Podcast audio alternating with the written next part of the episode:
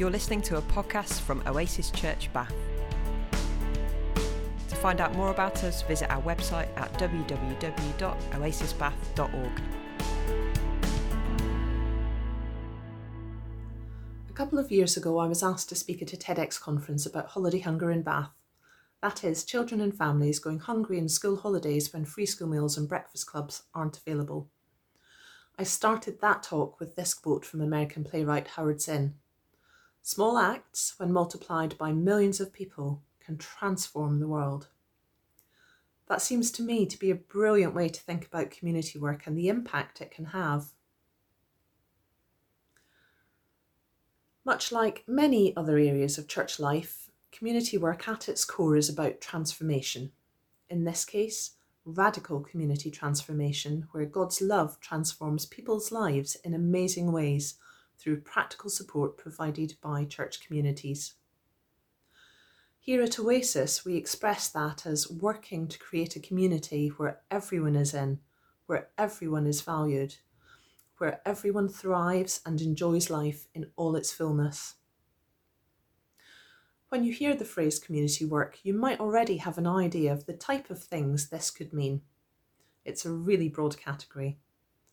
Some different examples include housing, healthcare, education, youth work, bereavement care, befriending, women and children's work, finance, including credit unions, food insecurity, employability, outreach and preventative work, street pastors, environmental championship, social enterprise, advocacy and campaigning, and addiction. That's not an exhaustive list. Essentially, community work tackles social injustice in whatever form that manifests itself to ensure that everyone, regardless of their background and their starting point, can reach their God given potential. What do we do here at Oasis in Bath? Well, locally and nationally, Oasis does loads of different community work. If we think about the list I've just read, we either do much of it now or have done so in the past. A number of years ago, a visiting church talked about seeing our church doors open wide to the city. At the time, they weren't open much from one Sunday to the next. In 2005, a series of prayer meetings led to the same conclusion, and we started by opening our doors to 12 step support groups who needed a safe place to meet in the city centre we identified our focus as a church as being blessed to be a blessing, with blessings overflowing into our community.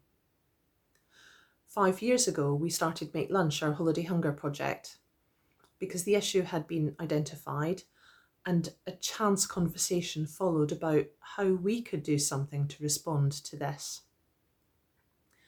In 2018, we joined with Oasis and we've built on all of this to do even more now if you want to know more about the specifics, please do visit the projects page on our website www.oasisbath.org.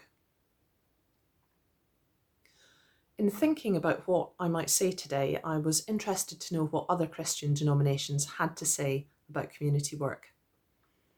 It was really clear that whatever wording or term that was used, community action, mission, community work, the premise was central to all.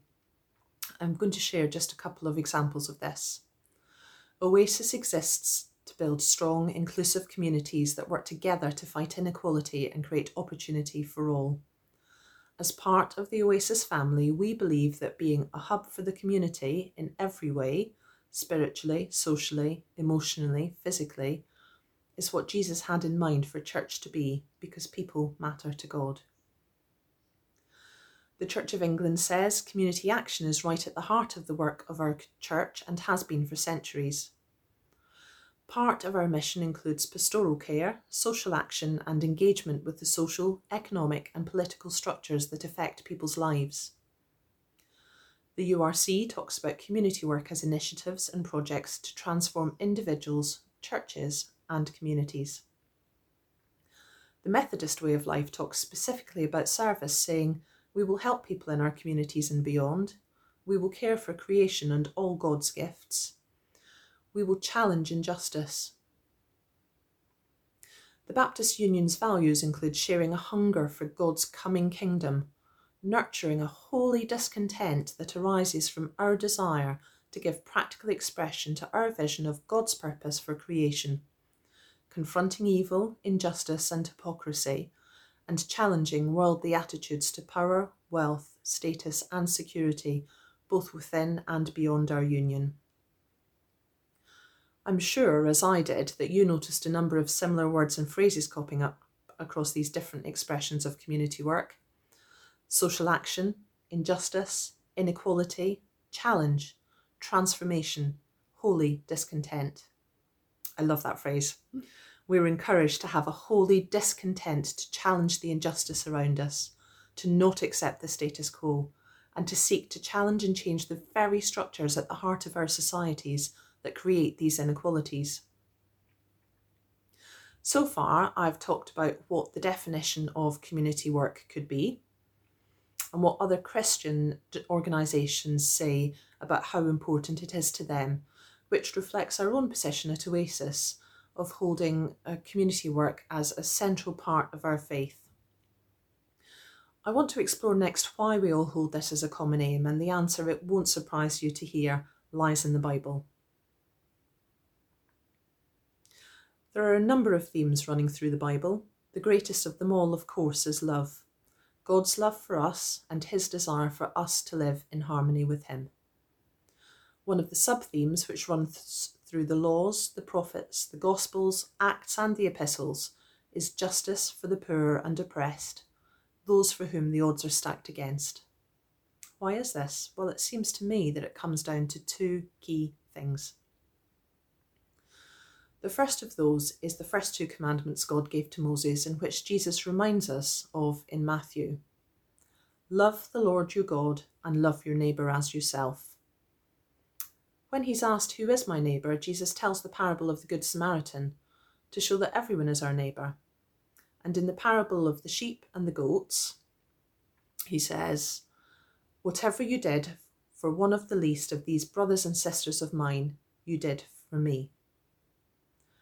So, we are called to love everyone, a radical, everyone in, relentless love, where our desire is that each and every one of us should experience life in all its fullness. The second key thing is God's desire for us to live in harmony with Him. In the Velvet Elvis, Rob Bell says, Salvation is the entire universe being brought back into harmony with its Maker. When we pray the Lord's Prayer, we ask, your kingdom come, your will be done on earth as it is in heaven, which is the same thing we're asking for, living in harmony with God. I've recently reread Tom Wright's book, The Lord and His Prayer, where he takes each phrase and really unpicks what he thinks it means. When he talks about Thy kingdom come, he is very clear that the disciples knew this to already have been fulfilled by the coming, death, and resurrection of Jesus that when they prayed this prayer, it was in the full knowledge that the kingdom of God was already here, not yet in all its final glory, but equally not something they were to passively wait on. Wright goes on to say, praying thy kingdom come means seeing the world in binocular vision. With the love of the Creator for his spectacularly beautiful creation, and with the deep grief of the Creator for the battered and battled scarred state in which the world now finds itself. And if we pray this way, we must, of course, be prepared to live this way. We can only pray this prayer if we are prepared to mean, make us kingdom bearers. In other words, this can't be a passive prayer, a hope that God will make everything perfect sometime in the future we are responsible as part of God's church for doing everything in our power to bring that salvation, that fullness of living in harmony with God, ever closer. Jesus doesn't talk much about church as we might think of it. He talks about the kingdom of God. What might that look like? Well, that brings us back to the passage in Isaiah Julia read from earlier. When I read this, what I hear is a stern rebu- rebuke from God for a people who thought they were doing the right things. They were worshipping God, studying, praying, and fasting, all things we might associate with church. God is very clear with them. Those things alone are not enough to ensure their salvation. He says that only when they are directly ensuring justice for all in their everyday lives, then they'll be doing what he expects of them. I'm going to read verses 6 to 9 of that passage again. This is the kind of fast day I'm after to break the chains of injustice, get rid of exploitation in the workplace, free the oppressed, cancel debts. What I'm interested in seeing you do is sharing your food with the hungry, inviting the homeless poor into your homes, putting clothes on the shivering ill clad, being available to your own families. Do this, and the lights will turn on, and your lives will be turned around at once. Your righteousness will pave your way. The God of glory will secure your passage. Then, when you pray, God will answer. You'll call out for help, and I'll say, Here I am. What God wants of us is not just to study, to worship, to pray, and to fast, but to live out our lives with the real and practical outworking of love for people and our planet as central to our lives following Jesus. This is why we do community work.